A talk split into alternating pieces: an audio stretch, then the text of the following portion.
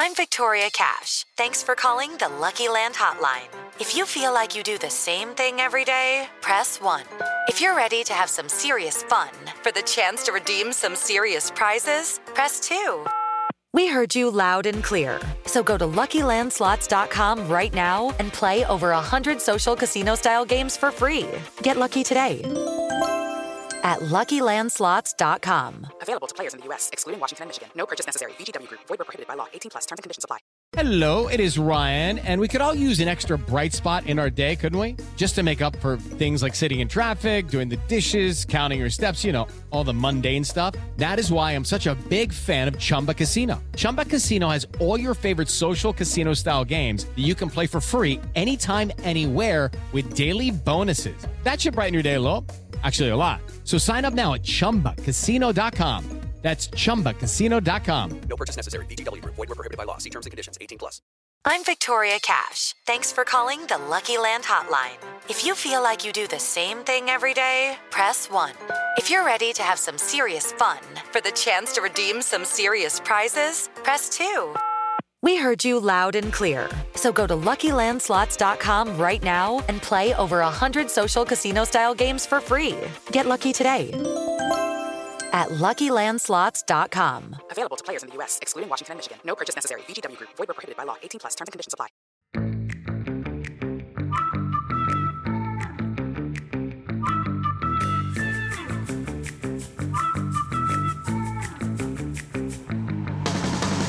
What is good, everybody? Welcome to another Gold Standard production. Rob Stats Guerrera and Vish Kumaran here with you. What's up, Vish? Good to be back with you.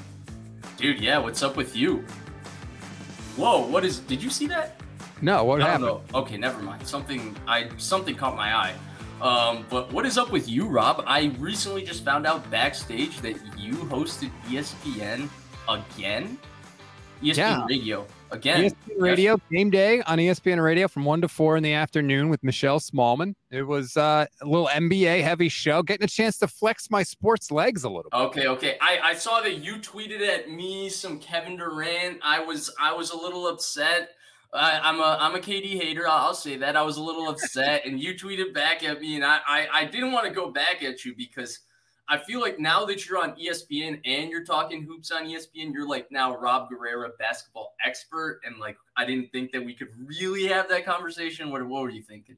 Uh, well, I mean, your criticism was that he's played with a lot of really good teammates. Like, yeah, that's we don't say that about Deebo, right? We don't say, oh, Deebo Samuels had too many good teammates, or Nick Bosa, or Javon Hargrave. Like, that should be the goal. You should want to play with really good Well, teams. I, yeah. So my my criticism was that you are correct, but it was more my frustration. Um, I'm a big LeBron fan, and I think generally the media is a little soft on KD in terms of how they talk about Fair. him and his failures. I think Russell Westbrook took the brunt of it for the first seven years. oh yeah, Then people really hopped off of criticizing him for the move to Golden State once they won the title, which I didn't really get because everybody knew they were going to win the title the moment he signed on July 4th of 2016 for the uh, Golden State Warriors. So I, I didn't get that one. Of course, Stephen A., who was probably the most critical the moment Mama Durant said something to him. Now Stephen A. is on the boardroom and he's best friends with Kevin Durant. So you have that going on um, as well. And then, of course, the Brooklyn debacle, everything that happened with Kyrie. The fact that he asked out a year after asking for an extension on the place that he chose to go to. He wasn't traded to Brooklyn. He chose to go there and he didn't get criticized for that. Then he joined his two favorite teams. The two teams he put that he wanted to go to on the trade were the two teams that were the one seed in each conference the previous year. That was ridiculous to me. And then it was like the first time they trade Kyrie Irving and that Brooklyn team with Kevin Durant, they wouldn't have made the finals or anything. But look at the Miami team that just made the finals. Are you telling me that a healthy Kevin Durant on that Brooklyn team with, I guess they wouldn't have had Mikal Bridges and Cam Johnson. But either way, I was just frustrated that I've never had to see him in that situation. My guy LeBron, as Smack Jones says, my guy Vish, my guy LeBron takes a lot of criticism for that. I'm a hater. I'm completely biased. I'm hating unwillingly. I'm hating willingly. But yeah, it's it's hate.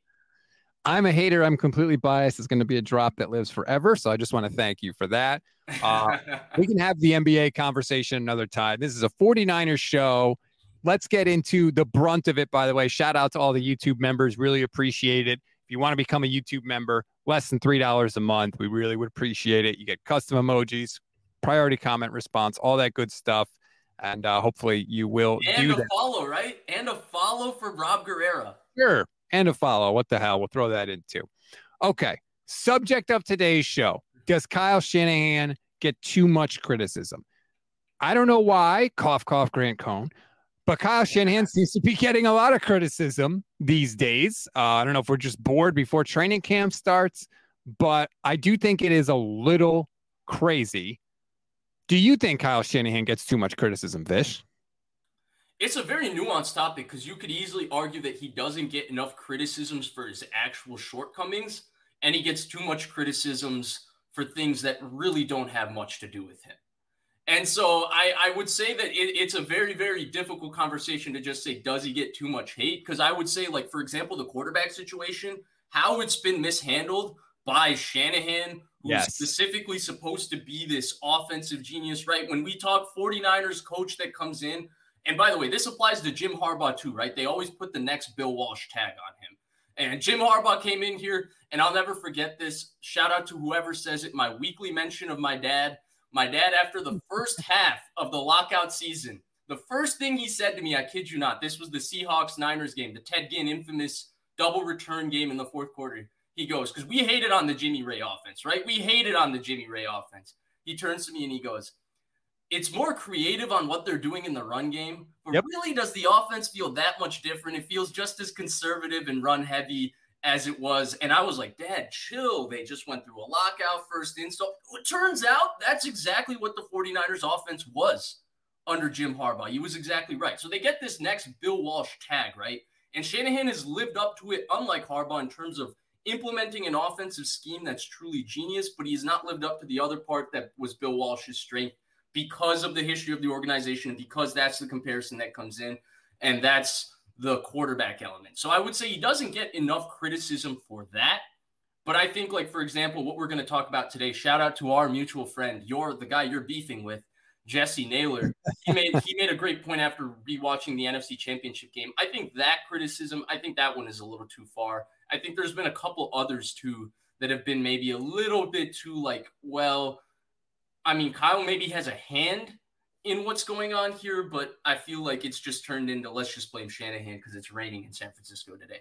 Okay. Well, you mentioned the tweet from Jesse, who, by the way, I just want to say, because some pe- people lose sight of this, I love Jesse. I have nothing but respect for Jesse. We just disagree about this take. But his tweet was just ripped off the band aid and watched the NFC championship game again. This narrative that the game was lost when Purdy went out is not true.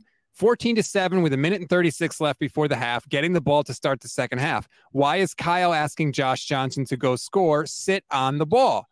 I couldn't disagree with this take more, Vish. You should try and score. You're losing. Why isn't the criticism Josh Johnson needs to learn how to catch the snap? Why do we automatically go right to Kyle as if he knew that was going to happen or as if he knew that going for it means automatic turnover? Okay, I think I think you're overblowing here. Well, going for it means automatic turnover. I agree. To me, at the end of the day, the reason I can't necessarily embrace this criticism of Shanahan is because Josh Johnson failed at doing the most rudimentary thing a quarterback needs to do, which is catch the snap. And therefore, even if they held the ball at that point, I feel like, well, he could have fumbled the snap and Philadelphia could have gotten the ball back no matter what, right? So I feel like that exists, and I think that was the big problem. Now, I do think there's credibility to this idea that, hey, um, look, the Niners were had a really rough half. Their quarterback got hurt, you know, five snaps into it. They're lucky that they're on the road through this NFC championship game, and Christian McCaffrey had one drive where he was Superman, and they're only down 14-7. It's only 14-7. We're getting the ball to start the half.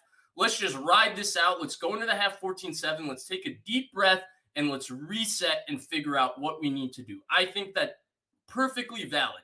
Now, I think Shanahan's thinking was, well, this is a quarterback who hasn't played a lot. We signed him mid-season. The two-minute drill is a very easy way offensively for me to create easy completions for this guy because the field's going to be a little bit more opened up. The defense is going to be playing a little safer. They're going to not be, when you're going hurry up, no huddle, it's not like you're going to get an exotic blitz or an exotic coverage. You're going to see what you're seeing. And I can build this guy's confidence because what you're going to mention and what you mentioned to me on the phone, which is your point, and it's a really good one, is that the Niners needed Josh Johnson to play well to have any chance in the second half, right? They could have sat on the ball. But what Josh Johnson was doing in that first half, the way they scored points, that was not going to be sustainable for them to win, even if they sat on the ball. So they needed to build his confidence somehow. And that's where, like, I feel like that was the thinking, and he failed at doing, which again, like you could argue, well, hey, Josh Johnson, moments too big for him. Why subject him to that? I buy that too, man.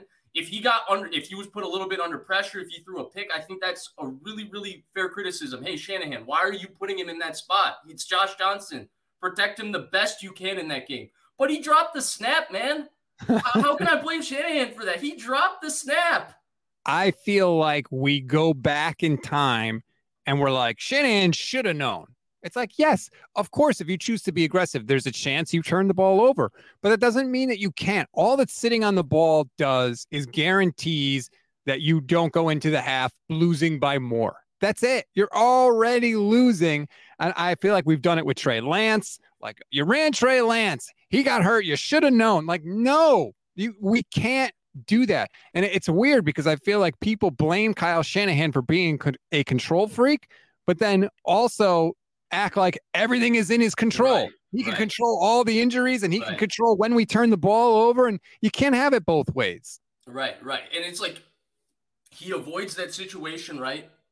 Let's be honest. Niners are likely losing that game regardless with Josh Johnson under center. It was pretty cool to watch it, right? Yeah. And so he and you don't go for it, then we're having a conversation of should he been more aggressive. Mm-hmm. The defense, right? Because this is where then the conversation changes. Because the defense had a brutal drive before that. They were on the field for seven minutes and they had multiple penalties that allowed Philly to convert a couple of third downs, get them moving up the field, right? Dre Greenlaw, he his weekly penalty was committed uh, on that drive, right? So like it happens.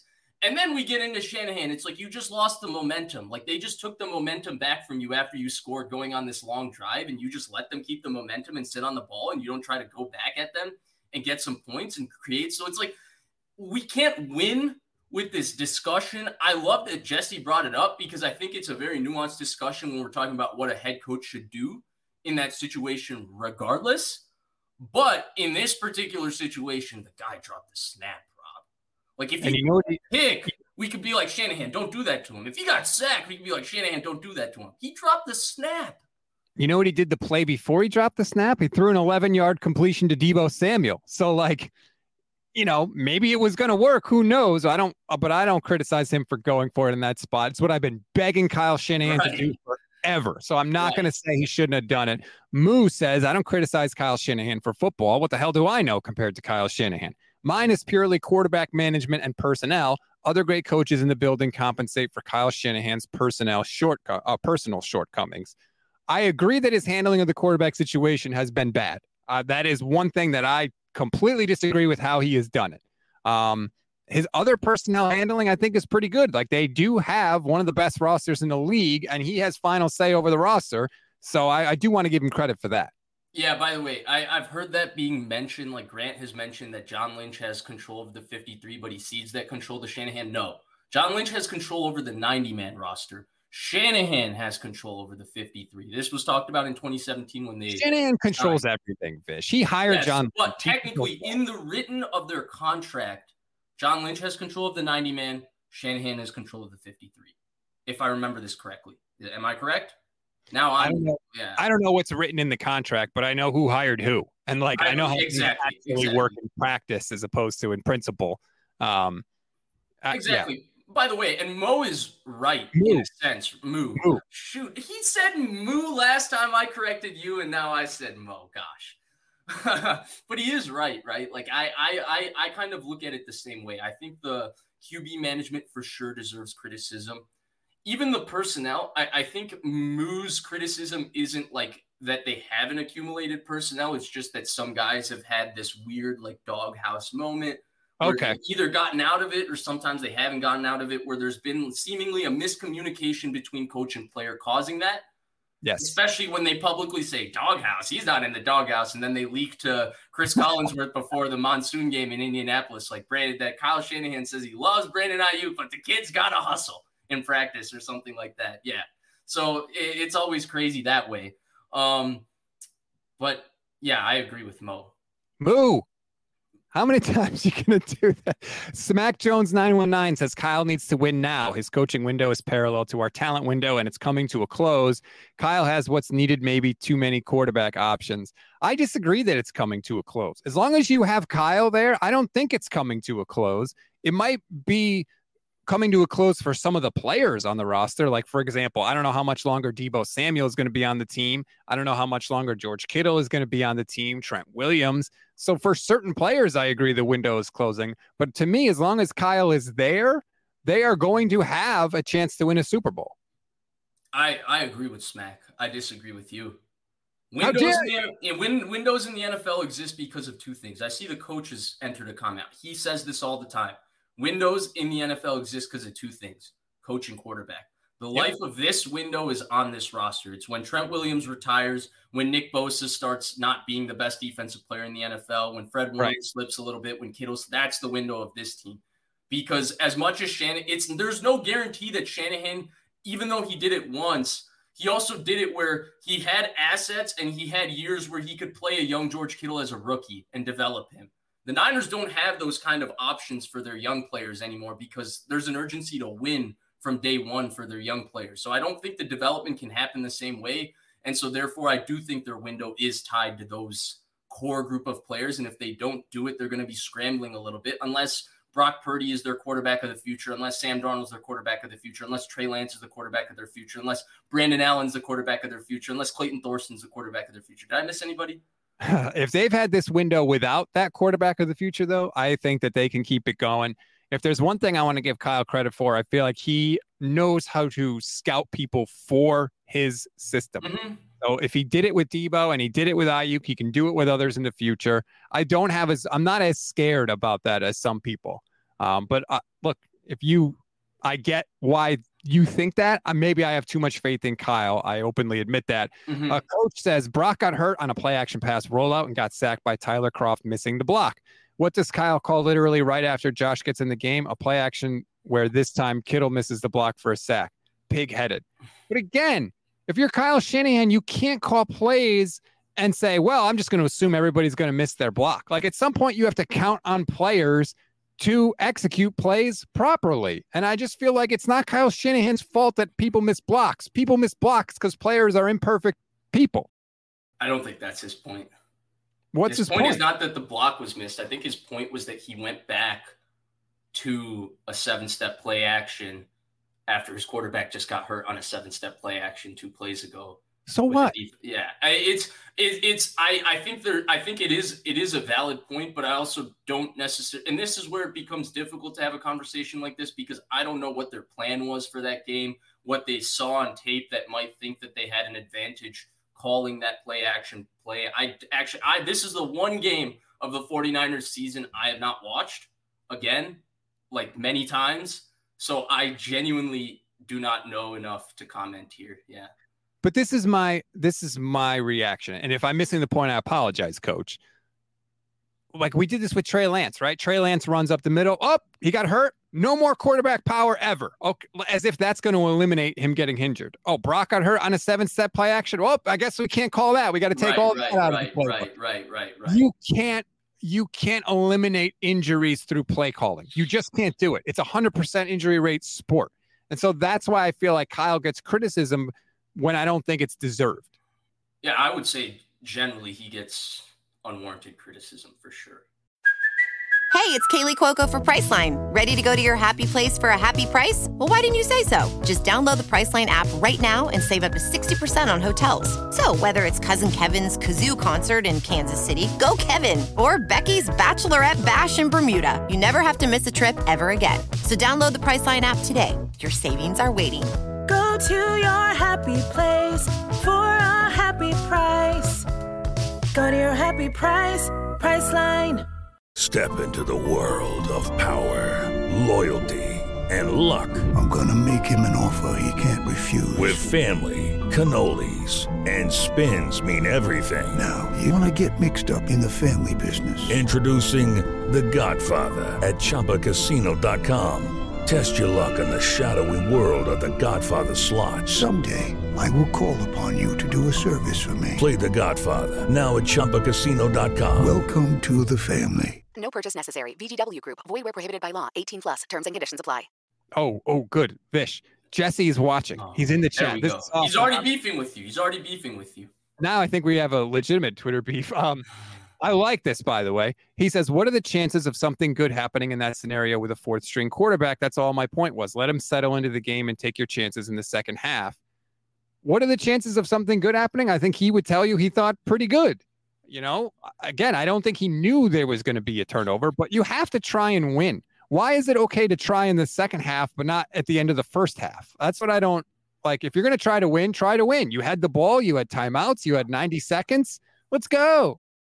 Yes and no. I do think just in terms of how emotionally taxing the half was, because the quarterback got injured, you could make the argument that the team needed a reset. Like, hey, everybody calm down. We still have a chance. It's only 14 7. We need to do these three things to win the game. And I think that's what Jesse's referring to. But I think in terms of the second part of what he said, let him settle into the game. I wonder if the idea was that the two minute drill would be the easiest way to get him a few completions to set him in, settle him into the game. Because again, things are a little bit more spread out, things are a little bit more defined. You can call quick game and stuff and have a little bit more space, right? The 11 yard pass you just talked about on the first play to Deebo is an example that. I remember it. Um, and so I think that there's also there's an idea that he could have settled Josh Johnson, even if they didn't get points on that drive, Rob he could have built his confidence with a couple of completions there. And uh, again, he dropped the snap, and that's where things kind of went astray. And that's where it becomes very difficult because I think Jesse's bringing up a very nuanced point, and you're making a very nuanced argument back at it. And we can't even really talk about it because the guy made the most rudimentary mistake a quarterback can make. I just don't know why the chances of something good happening would be better in the third quarter than they were one drive previous. And like you can say they needed time to reset, but the offense was just off the field for seven minutes. Like you said, that's their time to reset. Right, They're not right. sitting on their sideline doing nothing. I don't know. Again, maybe I'm maybe I'm wrong in this. I'm willing to admit that, but I I don't like how we seemingly think that Kyle Shanahan, you know, is like all knowing sometimes.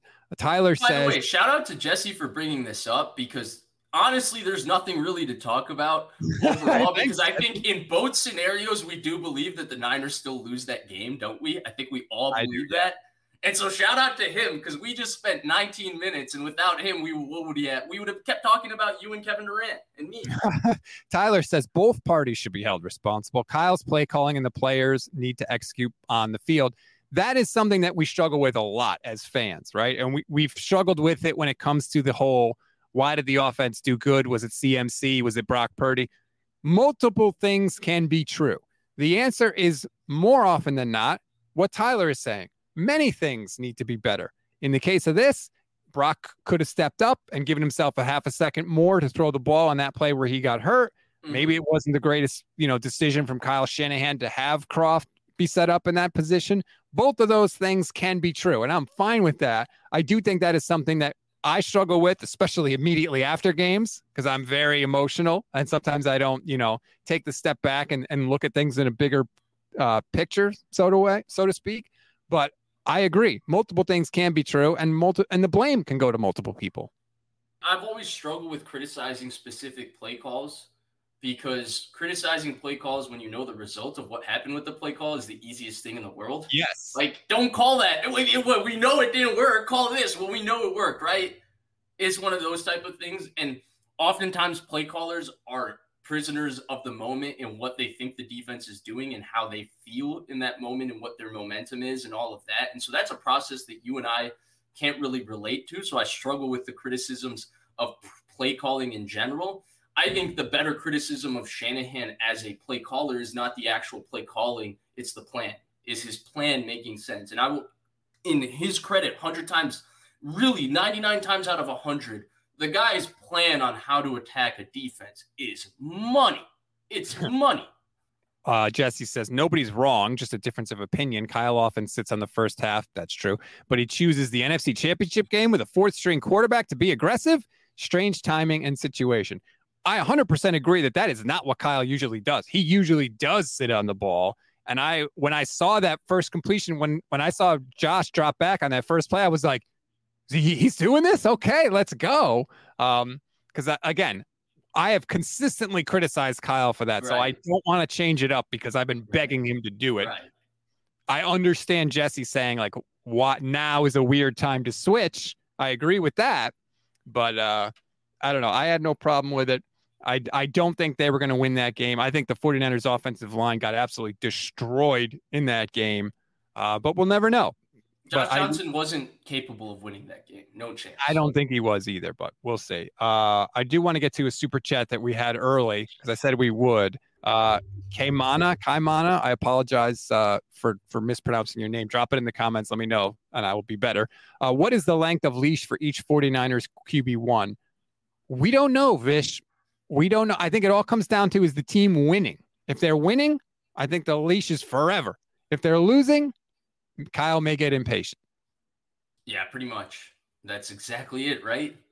That's exactly it. It just all depends on the results. In fact, I think the quarterback can play crappy as ever. And if they're winning, that quarterback is going to have the longest leash of all time. Remember, and I'll bring us back to 2019. Now, there's one big difference between this and 2019, and it's how much money the quarterbacks make. And if you don't think that that has to do with any of this, then you're just pretending that the NFL is the ultimate meritocracy that doesn't exist in real life. So right. Jimmy Garoppolo making $25 million and Nick Mullens making, you know, undrafted vet minimum or rookie minimum, undrafted per player salary, it does make a difference in Garoppolo's leash versus Mullens. But we did get reporting from two individual sources in the 2019 offseason prior to the season that Jimmy Garoppolo obviously wasn't doing great in camp, but both Mike Silver and Chris Morton said that said Miss Chris Mortensen said that Shanahan prefers how Nick Mullens runs his offense, and if they it starts ugly, the leash could be short on Jimmy Garoppolo. And the funny thing about that season is that it did start ugly for Garoppolo, but the Niners were eight no, right? He didn't mm-hmm. really have a good game until they went eight no. Feels great, baby. Halloween night versus the Cardinals at Arizona, and so because of that, I, I feel like um, again, it's exactly what you said. It's just all about the wins and losses. Now, again, Jimmy's salary did play into it, Rob, for sure. I agree. And that equity and all of that, I don't know if maybe Brock has established that already. I don't know if anybody has really established that on this team yet. But, but, but they gave him that leash when they went 8 0, and he was pretty much terrible for the first seven games. He was good in the second half of the year, terrible for the first seven games. Yeah. Uh, but, you know, in 2017, they lost, they were losing games and they didn't really, they kind of didn't really flip flop with quarterbacks, although at that point it was like, who are you going to go to? Um, the coach is back. He says, we need to peel back the onion. The only people at fault are getting salary. I'm just skeptical of anyone who says the head coach has no blame. That's weird. So, Rob, what blame do you give Kyle in that game? Be clear. If you're talking about the Eagles game, I don't give him any blame. I've never given Kyle Shanahan any blame for the quarterback injuries. Guys get hurt. Okay. It happened. The Bills run Josh Allen all the time. He hasn't had an injury like Trey Lance. Like, I, I, don't blame injuries on the head coach. I just don't. I can blame a head coach for sticking with somebody who continually gets injured, like a Jimmy Garoppolo or a Dee Ford or a Javon Kinlaw. That I do blame them for because hurt guys get hurt. But in any specific game, coach, you can't hold a coach responsible for that. It's just crazy to me because they don't know that the player is going to get injured when they call the play. Am I wrong? No, I just I'm waiting for his response. I'm loving this back and forth. I'm just grabbing my popcorn and watching yeah, it. I know, but you know, we have we have to talk here. We have a thing. You can't just sit silently um, uh, no, I'm just messing with you. I think both. I think there's. I'm. I'm gonna do the classic Vish, and I'm gonna say that there's some right somewhere in between both of what you're saying. Um, I think that Rob, you're exactly right in the sense that you never know if a play call is going to yield to a player getting injured. But I also think that there are certain play calls that do yield a higher percentage of possibility to put a player in a precarious position. For example, running your quarterback does leave him vulnerable for more hits. Now, Quarterbacks can get hurt in the pocket, quarterbacks can get hurt outside of the pocket, they can get hurt anywhere. But running them outside of the pocket does, or running them does take away this inherent protection that does exist in the sport of football for the quarterback. So I, I, I think again, there's equity in both.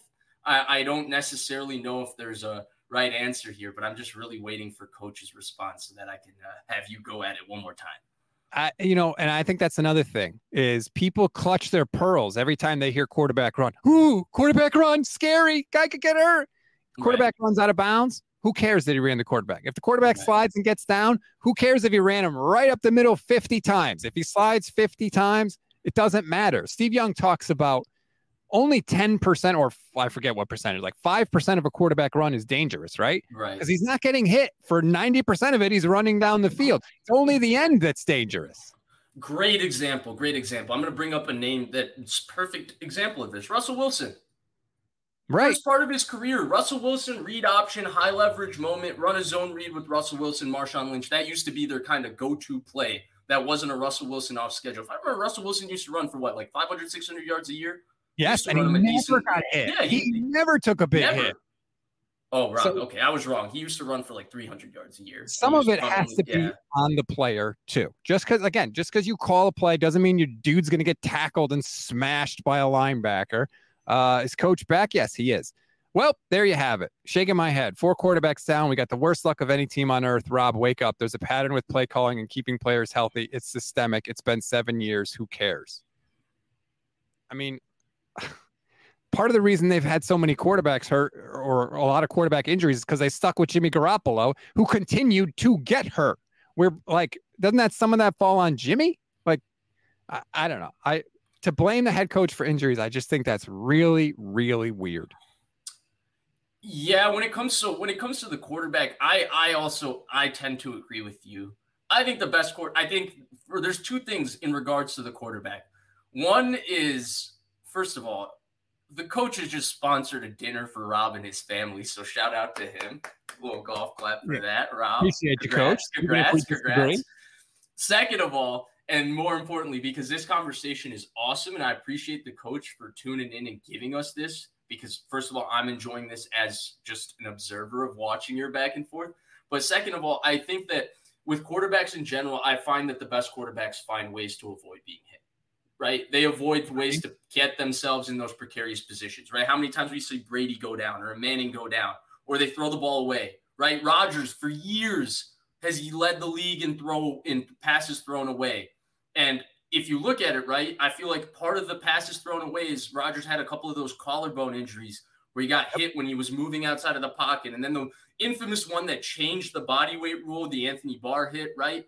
And so Rodgers, the last couple of years, has led the league in um, throwaways and stuff like that. So I do think the best quarterbacks tend to protect themselves and not be reckless.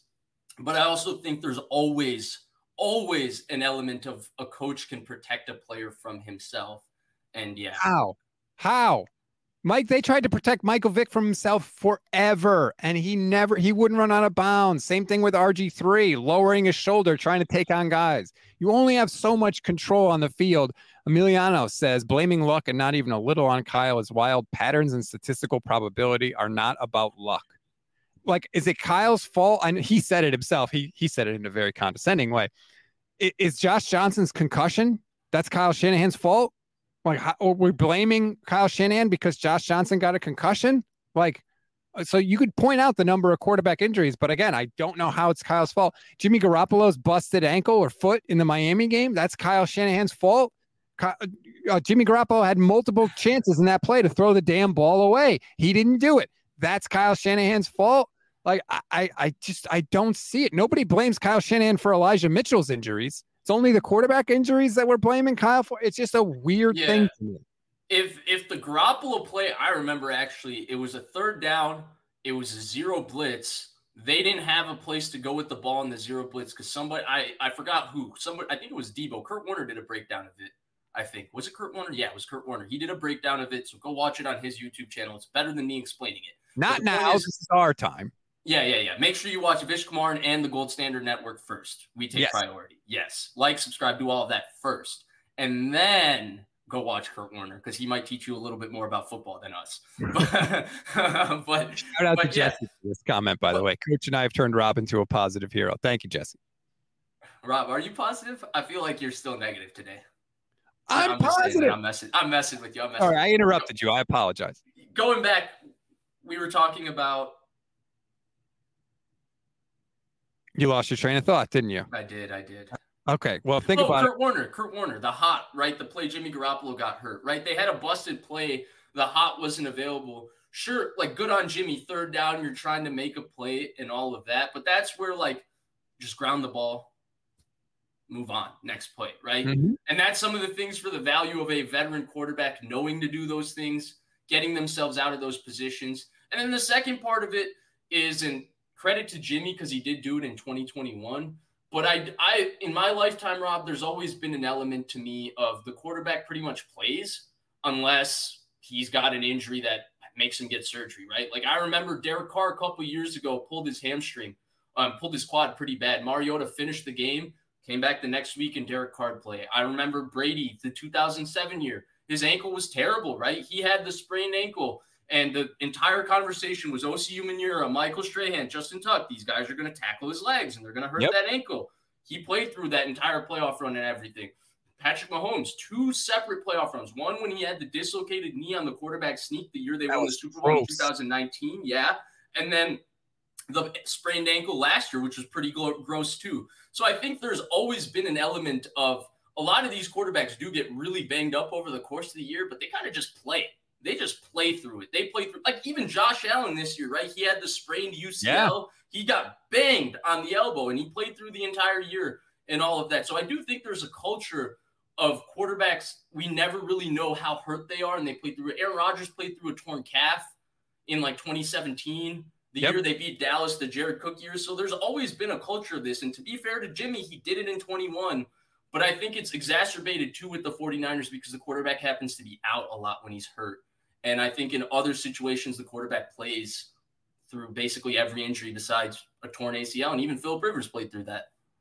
Coach says, I think it's weird that the genius gets no blame. Elevate your eye scrutiny and expectations of what this man is supposed to be doing as not only head coach, but OC. Two coaches fail when Kyle screws up. He's the OC. See, like the genius, the way you put that in quotes like that. Two things can be true, right? Kyle Shanahan can be a genius and players could get hurt.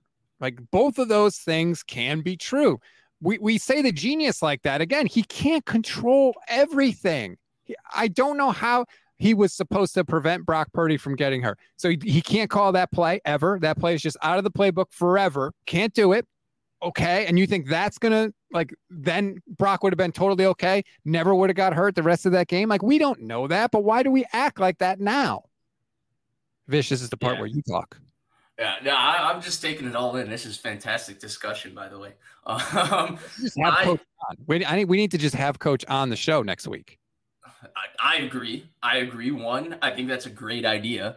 Um, save, but- him, save him a little money too. And I do Right, right. Thank you. right yeah no no shout out to him for that for sure but two i i am i'm with you i i i, I don't look at that brock purdy play look you have a play action play where sometimes you have a second tight end stuck on a defensive end you hope that the run action holds it long enough i still think purdy could have stepped up i think there's a lot of scenarios that you can blame a lot of different people I what I really get at and that frustrates me is the sole blame. Like Shanahan is somehow causing this. Can you create a scenario where you can make a good argument to me on why Shanahan deserves some blame? 100%. I agree. And I think coach makes a point there, right? Like it's not like he's completely absolved of blame. I'm sure some blame for this reoccurring quarterback injury falls on his plate. But this idea that he's somehow doing it and he's actively making it happen, and that's where I think that I don't think the coach is going there, but I think that's the narrative that a lot of people drive. That's just wrong, right? He's not trying to get these quarterbacks. He's not like thinking about like not protecting these quarterbacks. Like I'm sure he's considering all those things. It's been an unfortunate scenario. And by the way, the last thing on this, Rich Madrid in the comment section, his weekly shout out, I guess, on this show, but I just saw him in the comment section bring out the good stat about um 80 plus QBs taking snaps last year. Line play is really down, Rob. It's really bad. The discrepancy of talent in terms of defensive line to offensive line in the NFL is the biggest di- discrepancy I've ever seen in my life.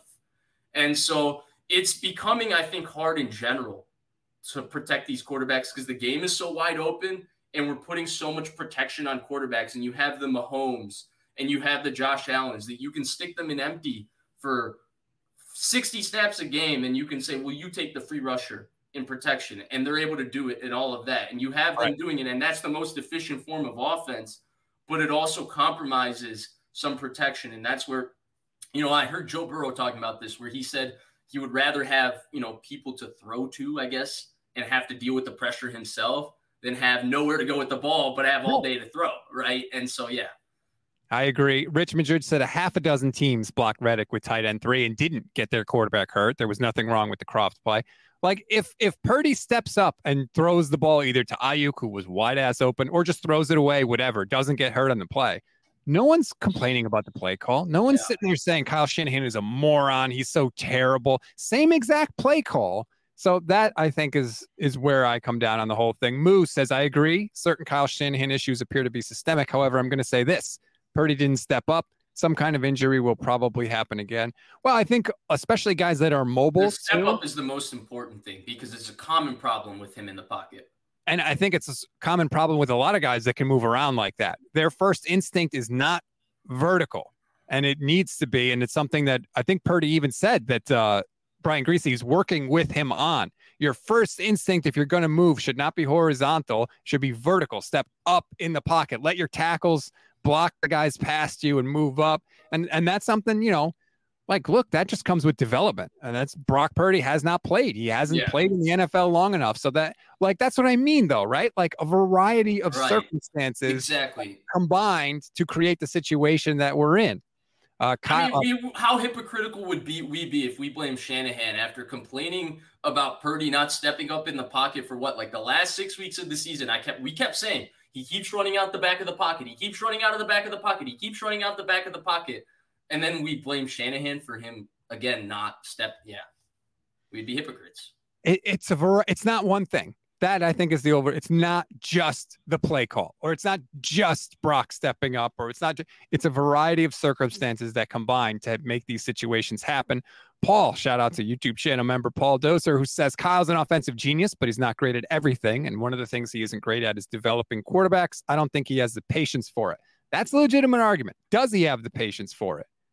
He seemingly hasn't with Trey Lance because of the state of the team. If the team was not in the so-called Super Bowl window and they had Trey Lance, would he, you know, would he just throw Trey out there and let the chips fall where they may? I don't know. There's there's no way to know that really.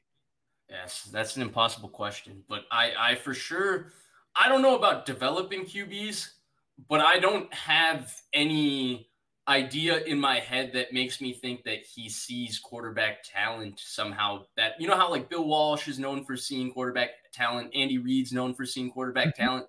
I don't know if Kyle for being a great play caller. I don't know if he has that quality, right? I guess CJ Beathard was supposed to be his like diamond in the rough, right? And like I, I still make the argument. I still contend that CJ Beathard's career was ruined before it started because of the fact that he probably got on the field a lot earlier than he needed to because Brian Hoyer didn't want to go back in and take any more hits. He was scared shot after the first six weeks of that year, and CJ Beathard was getting in car crash after car crash. But yeah, yeah. he was a tackling dummy back there. Yeah. Man. Okay, round two. Name something that's not boring. A laundry? Ooh, a book club Computer solitaire, huh? Ah, oh, sorry, we were looking for Chumba Casino. That's right. ChumbaCasino.com has over 100 casino style games. Join today and play for free for your chance to redeem some serious prizes. ChumbaCasino.com. No purchase necessary. Full prohibited by law. 18 plus terms and conditions apply. See website for details. Hello, it is Ryan, and we could all use an extra bright spot in our day, couldn't we? Just to make up for things like sitting in traffic, doing the dishes, counting your steps, you know, all the mundane stuff. That is why I'm such a big fan of Chumba Casino. Chumba Casino has all your favorite social casino style games that you can play for free anytime, anywhere with daily bonuses. That should brighten your day a little. Actually, a lot. So sign up now at chumbacasino.com. That's ChumbaCasino.com. No purchase necessary. VGW. Void were prohibited by law. See terms and conditions. 18 plus. Clarsard, 49, says, Kyle still wanting Kirk Cousins shows us he isn't interested in developing a quarterback. I would actually love to like let's say for example that Trey either doesn't play or plays, you know, poorly and Brock doesn't recover from the injury. Let's say like the Niners could sign Kirk Cousins this offseason and they don't. Like that would go a long way. I'd be fascinated to see does Kyle still really want Kirk Cousins? We don't actually know. Because, like, if he wanted to, he could have refused Jimmy Garoppolo in 2017 and just said, screw it. My plan is Cousins. I'm going with Cousins, and that's the end of it. He didn't do that. So maybe he doesn't want him as much as we think. I don't know. Do I don't know whether he wants him, but I don't think him wanting him shows that he's not interested in developing a QB.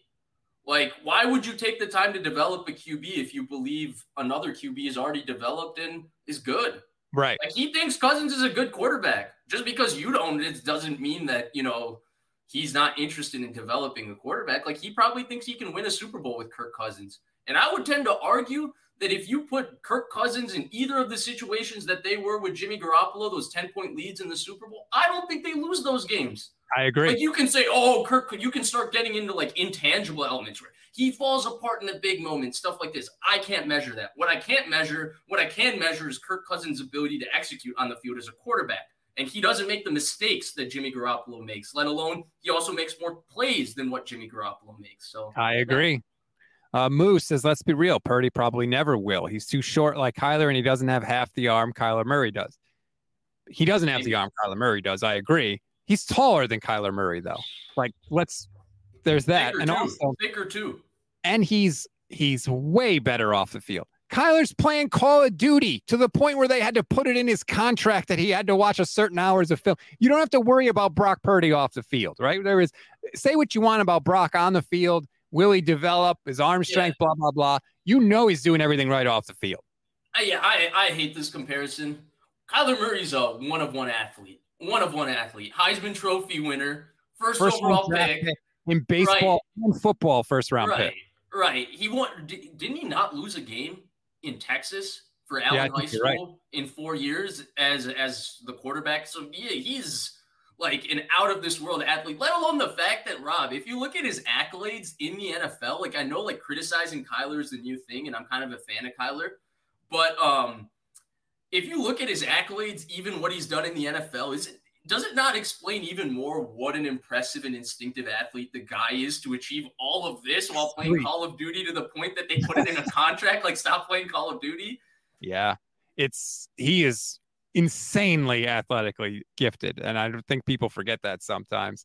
Uh, HR says, Happy Juneteenth, brothers. That is correct. Happy Juneteenth to everybody. Uh, Tyler uh, Caressley says, Better question. What does Kyle do other than play action great on offense? I don't know. One of the most creative run games in the league. Like, all of a sudden now, Kyle Shanahan's not a great offensive head coach. We're coming off half of a season where the offense has looked better than it's ever looked. 33 points a game. They looked awesome. And now people are like, well, what does Kyle even do good? Even if play action was the only thing that he did great, he does it so great that they kick the tar out of people. Like, where are we right now, Vish? Yeah, I okay. Yeah, okay. I agree. So okay. He runs like, the system that every coach is trying to copy around the league. The whole league is trying to copy Kyle Shanahan's offense. They're putting defenses in a blender every single week. Like, yeah, I, I don't know how the worm has turned after this season, right? If you wanted to say after 2021, okay, but like after we just saw the offense look awesome, now we're gonna say what does Kyle do good? Kyle's not an by, offensive head coach. By the way, I think I think a lot of the conversation with Shanahan turns into like his scheme, his system, his scheme, which his scheme is a part of it. It's a great scheme, right? Like that scheme is comes from his dad. The way they use the run game, all great scheme. Okay, forget the scheme for a second. Shanahan's strength is not the scheme, in my opinion. It's his understanding of defenses. That's what his strength is. So what do you what does Kyle do great on offense? He understands how defenses are trying to defend him. What are the rules of individual defenders trying yes. to defend him? And then how can I manipulate you where you are still following what your coach told you is your responsibility and yet a guy is wide ass open because Shanahan knows exactly what your responsibility is. And so that's really his strength. And that's why it's difficult to go replicate his success. And that's why you see the Zac Taylors start off with the wide zone offense, but now they're going to some of the more Joe Philbin stuff that he did in Miami. And you had McVay, you know, have his own adaptation of the offense and then add a lot more drop back pass game element to it, like just true drop back pass game element to it because he had Matthew Stafford, who's fantastic at that. So you have you have that, but really Shanahan's biggest strength, and this doesn't get talked about enough, is that he's the one guy that knows the defense as well as the defense knows the defense. And that's really his strength. The scheme is just a medium that he uses to manipulate the defense. And the scheme is great, but a lot of people can run the scheme. They can't sequence the play calling together like Kyle because Kyle understands defenses better than other coaches. Perfectly said. He he unlocks defenses. He breaks defenses. Richard Sherman talked about how they had to change their defense because Kyle figured it out. Basically, what he does in a nutshell is he gets guys open for big plays even when nobody does anything quote unquote wrong on the defensive side. Like a lot of times you see a guy wide open, you're like, oh, it must have been a coverage bust. It's like, no, everybody did exactly what they're supposed to. But Kyle knows what they're supposed to do right. and he takes advantage of it to get guys that wide open. That's what he does that's special. And does he do that using play action a lot of the time? Yes. So what? You don't have to give any of the yards back because it was on play action. I know that like play action, oh, we, we take play action out because it makes things easier on a quarterback. Whatever, man. The yards still count, the points still count. Absolutely. Paul says it in the comments. Kyle gets guys wide open by attacking the rules of the defense. That is his greatest ability. Absolutely. Shout out to Ryan Hensley watching on Vish's YouTube channel for Ryan. some reason instead of mine. What's that about, yes, Ryan? even bigger shout out to Ryan. I'm kidding. Uh, Kyle is great in the run game, pre snap motion, dialing up the dink and dunk passing game. He has no drop back passing game. Blame that on him, his quarterbacks, or his ability to find a quarterback who can. So, JT O'Sullivan has criticized Kyle Shanahan's drop back passing game as well. He says basically that he he just teaches his quarterback to just straight go through the progression. If it's not here, go here, go here, and that's it, and doesn't really let them grow beyond that. And that could be a fair criticism what I would argue is most of the time, Kyle Shanahan doesn't have to go to the straight back passing game because I think he does realize it's it's not how the offense is built. And Phil, I mean, now we're getting philosophically into some deeper conversations, right? Because now we're getting into like, well, philosophically, their offense is built to avoid that situation, right? Yes. You don't draft Trey. I'm sorry. You don't draft Trey Lance if you want to be a drop back passing team because the guy threw the ball 15 times a game in college, and 10 times of those 15 times would be off play action. you don't draft that guy if you're going to be a true drop back pass team. You know what you do? You trade the farm for the guy Vish wanted, Matthew Stafford. That's what you do because that guy has been built to drop back pass since he was 20 years old, starting for the University of Georgia. Okay. So that's one thing. So, like, philosophically they're not there. So are you saying philosophically that they need to embrace that more? Well, I'm not necessarily seeing the argument even when I see in the Super Bowl and I see what Andy Reid went back to because his quarterback was injured, putting more tight ends on the field, putting heavier personnel on the field, doing stuff like that. Andy Reid, who's embraced the drop back pass game bigger than more than any other coach I've ever seen. How did he close out the year with the best quarterback I've ever seen, Patrick Mahomes, hurt they close out the year putting heavier personnel on the field and running the ball and grinding out games with Isaiah Pacheco and winning games with their defense. So I, I, I think philosophically, sure, you can make that argument, but I would argue like the team that probably embraces the drop back pass game and the RPO game more than anybody, Buffalo, because they have they stand the shotgun all the time. They they're not condensed, so they have no way of setting up their run game, and their run game sucks. Like, what has that gotten them? Like Shanahan's results in the playoffs from philosophically being at this run game defense area seems to be a little bit more consistent than just be a true drop back pass specialist. Now, you could get into the argument of, hey, their drop back pass game needs to be better. Hey, they do too much pure progression stuff. Like, I'm sure there's conversations there, but then we have to be in those meetings too and be like, why are you calling this a pure progression pass play? Well, Kyle will be like, well, if they run quarters, number three will be open. You just have to see the safeties and go there. If they right. run this, this will be open. You know what I mean? So they might have these pure progression pass plays built in because they want you to read it out a specific way because they feel like it works against all coverages. And that's the part of the information that you and I and nobody else is privy to. And that's where the conversation becomes well, then we're just speculating and poking at things that we could be things. But we're not 100% sure because we're not in this meet in the meetings and in that discussion with them on why they're doing these things. And Rich Madrid makes a good point. Isn't the reason so many fans love Purdy now more than Jimmy is because the drop back passing game looked better? I don't get that criticism Kyle. That's fair too, right? We did give Purdy a lot of praise for that. And I think it's fair if you say it's not the strongest part of the offense, but like it's also easy to say like your offense has got to be able to be great at everything. It's like, okay, well, it's really hard to build a team that's great at everything all the time. And this is not the strongest part of their offense. It's not the part of their offense that it's set up to to lean on. And I think we just have to live with that. By the way, their drop back pass game I thought was I'm I'm gonna go back and watch it actually right now. Um, probably later this week. I'm gonna go back and watch 15 Atlanta, 16 Atlanta. But I always thought their drop back pass game was really sound in Atlanta. And they used to get into empty. There's a drive against Denver from the 2016 season where they kill Atlanta and it's like what New England did against the Rams in the Super Bowl, where they come in condensed and heavy personnel and then they spread it out, and no one can guard, funnily enough, Tevin Coleman, right? They kill Atlanta. I think they throw actually a go ball to Tevin Coleman in that drive sequence. I don't remember it exactly, so I'm going to go back and watch those things. But I do think, again, the quarterback and the receivers and all of that all plays into it. And Kyle is in charge of the personnel too, as we established earlier in the show. But this personnel is not conducive. This is not an offensive line built to drop back. Right. None of the quarterbacks are really built to drop back. Actually, I would say the most equipped quarterback to drop back is Brock because he did a lot of that in college. And yeah, and again, none of the receivers are really just built to just line them up. All right, put you know one of them as an isolated X, and Xavier Howard's pressing him ten times a game. Well, they tried throwing a go ball against Xavier Howard to Brandon Aiyuk. What everybody wanted. Purdy threw a decent ball. Fourth and two. What happened, Rob? off the top of my head, I don't remember. I assume it was Howard picked. pinned Howard pinned him on the sideline and picked it off. There you go. Uh, Coach says, I feel like the scrutiny of the offense rose with the lack of consistency or development at the quarterback position. We have more than enough weapons. The offense needs the best of the best to be above average. I mean, they weren't just above average last year, coach. They were 30 points a game. They were the best average in the league down the stretch.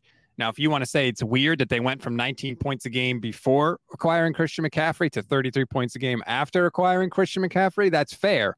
But let's not say they were above average last year down the stretch. They were really freaking good. Yeah, 100% they were really good.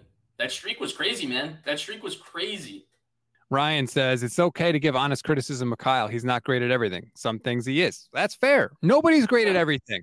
Nobody is great at everything. And look, I've been on Kyle for his fourth down decision making, his game management, and the handling of the quarterback position. I think those are areas where he has a ton of room to improve.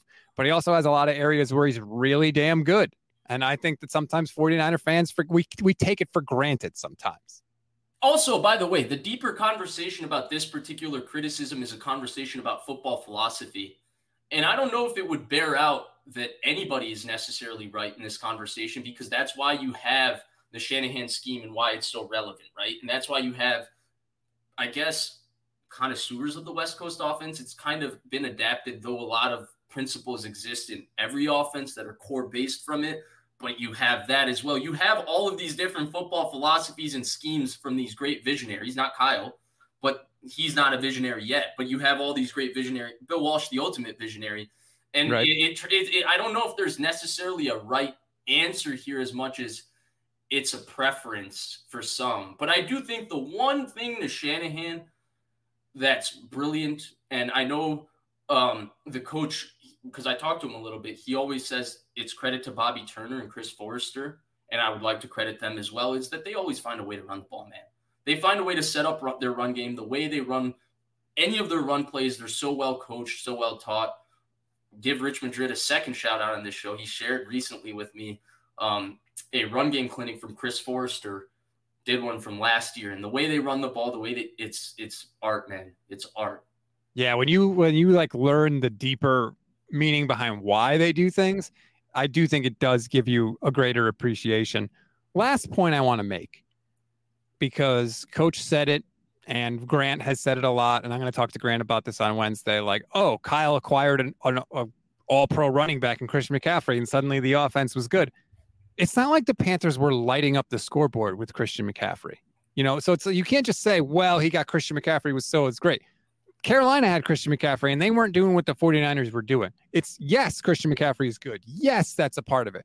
But it's also knowing how to use Yeah. Christian McCaffrey to confuse the hell out of defenses. That's part of it too. Again, multiple things. It's both.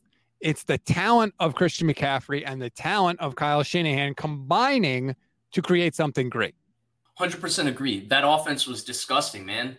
Yeah, look at how much better it got. Somebody pointed out in the comments just now. I just read it.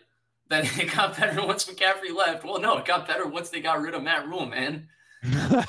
That's true. Uh, it got they were actually able to run the ball.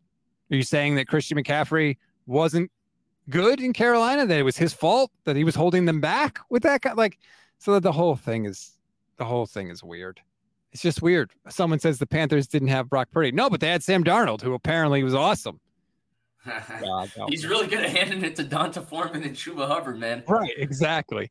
I just just before we came on, I did an interview with Oscar Aparicio, and we went back and forth on a lot of things. That's going to go up first. It'll go up on our Gold Standard Podcast Patreon page if you want to see it there. It'll go up ad free later today, um, but eventually I'll put it out on YouTube as well.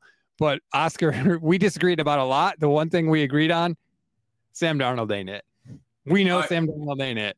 You want you want me to you want me to sell you something that I don't understand about the business of the NFL, right? Carolina had success over the course of the second half of the year, right? Um, Mhm. and it led to excuse me sorry it led to um, Steve Wilks not getting a head coaching job. He got a um, like i'm talking about the characters involved that in carolina's success at the end of the year right? Somehow sam darnold got the best deal in all this. Steve wilkes didn't get a head coaching job even though he did an awesome job for six games. D'Onta Foreman who what ran for 500 yards in six games or something like that? He signed with the bears. I don't remember him getting a lot of money and Sam Darnold, who won one of those games going five for 15 with 40 yards, two picks, got what, three and a half million dollars fully guaranteed and a contract with 11 million dollars in incentives. How does how does that work? And these are some of the things of the business of the NFL where I don't want to get political, but what the heck? What the heck? How does he be the one guy from that end of the year success for Carolina that's like DJ Moore was shipped out? the guy that's least responsible for the success may have gotten the most sort of credit, at least financially, for it. You're Right. 100% right. If, if people don't remember, the Panthers in those six games, not counting Darnold, taking Darnold out of it, the Panthers averaged 4.7 yards per carry in those games and 148 yards per game. They were steamrolling people at the end of that season. And like you said, sometimes Sam did more harm than good with his play. He also had two fumbles in that game that you mentioned too. Let's just point one that year, out. One year, three million dollars for D'Onta Foreman, who ran for nearly a thousand yards last It's year. really And weird. he did it basically in the second half of the year. Because people still want to be right about Sam Darnold. They liked him in 2018. They, they want to be right. Forget all the bad that happened, the thousand snaps that we've seen. Kyle still wants to be right. That's why he's on the team. Kyle even said, I liked him in 2018. I wave away all the, the crap that we've seen from him. People still you want got to. That was you. You got it from Chris Sims on the Gold Standard Network. sanity, man. But anyway, I really enjoyed this episode. Shout out to everybody with the comments. I love all the comments. Thank you, thank you, thank you. Coach, thanks for buying me lunch today. Appreciate that. uh, Rich Madrid, Jesse, appreciate everybody. Uh, all our YouTube channel members. Again, become a YouTube channel member, less than $3 a month. Custom emojis, membership badges, priority comment response, uh, and a follow. Apparently, Vish, you've signed me up for that as well. So Dude, thanks for dude, that. Dude, what do you have? Like 22k followers on Twitter, 30k followers on Twitter, something Ah, like it's that. like right? 18. Oh, almost just 18. Okay, yeah, dude, getting followed by somebody with 18k followers, I would sign up for a member right now. Like, I, the only reason like I, I even do this show is because I just want to preserve my follow from you for on Twitter because I feel like it just increases the hell out of my credibility. I'm followed by a guy with 18k followers.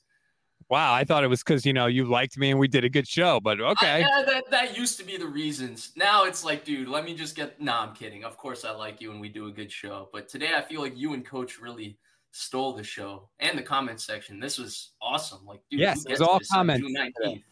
Thank you, everybody, for all the comments. We couldn't do it without you. By the way, check out our website, goldstandardniners.com, N I N E R S.com. I'm going to have more content for you now that I'm uh, fully recovered from my appendix surgery.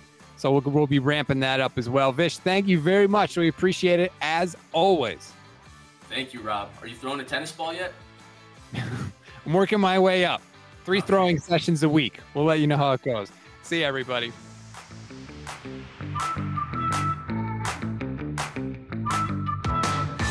I'm Victoria Cash. Thanks for calling the Lucky Land Hotline. If you feel like you do the same thing every day, press 1. If you're ready to have some serious fun for the chance to redeem some serious prizes, press 2. We heard you loud and clear. So go to LuckyLandSlots.com right now and play over 100 social casino-style games for free. Get lucky today at LuckyLandSlots.com. Available to players in the U.S., excluding Washington and Michigan. No purchase necessary. VGW Group. Void prohibited by law. 18 plus. Terms and conditions apply.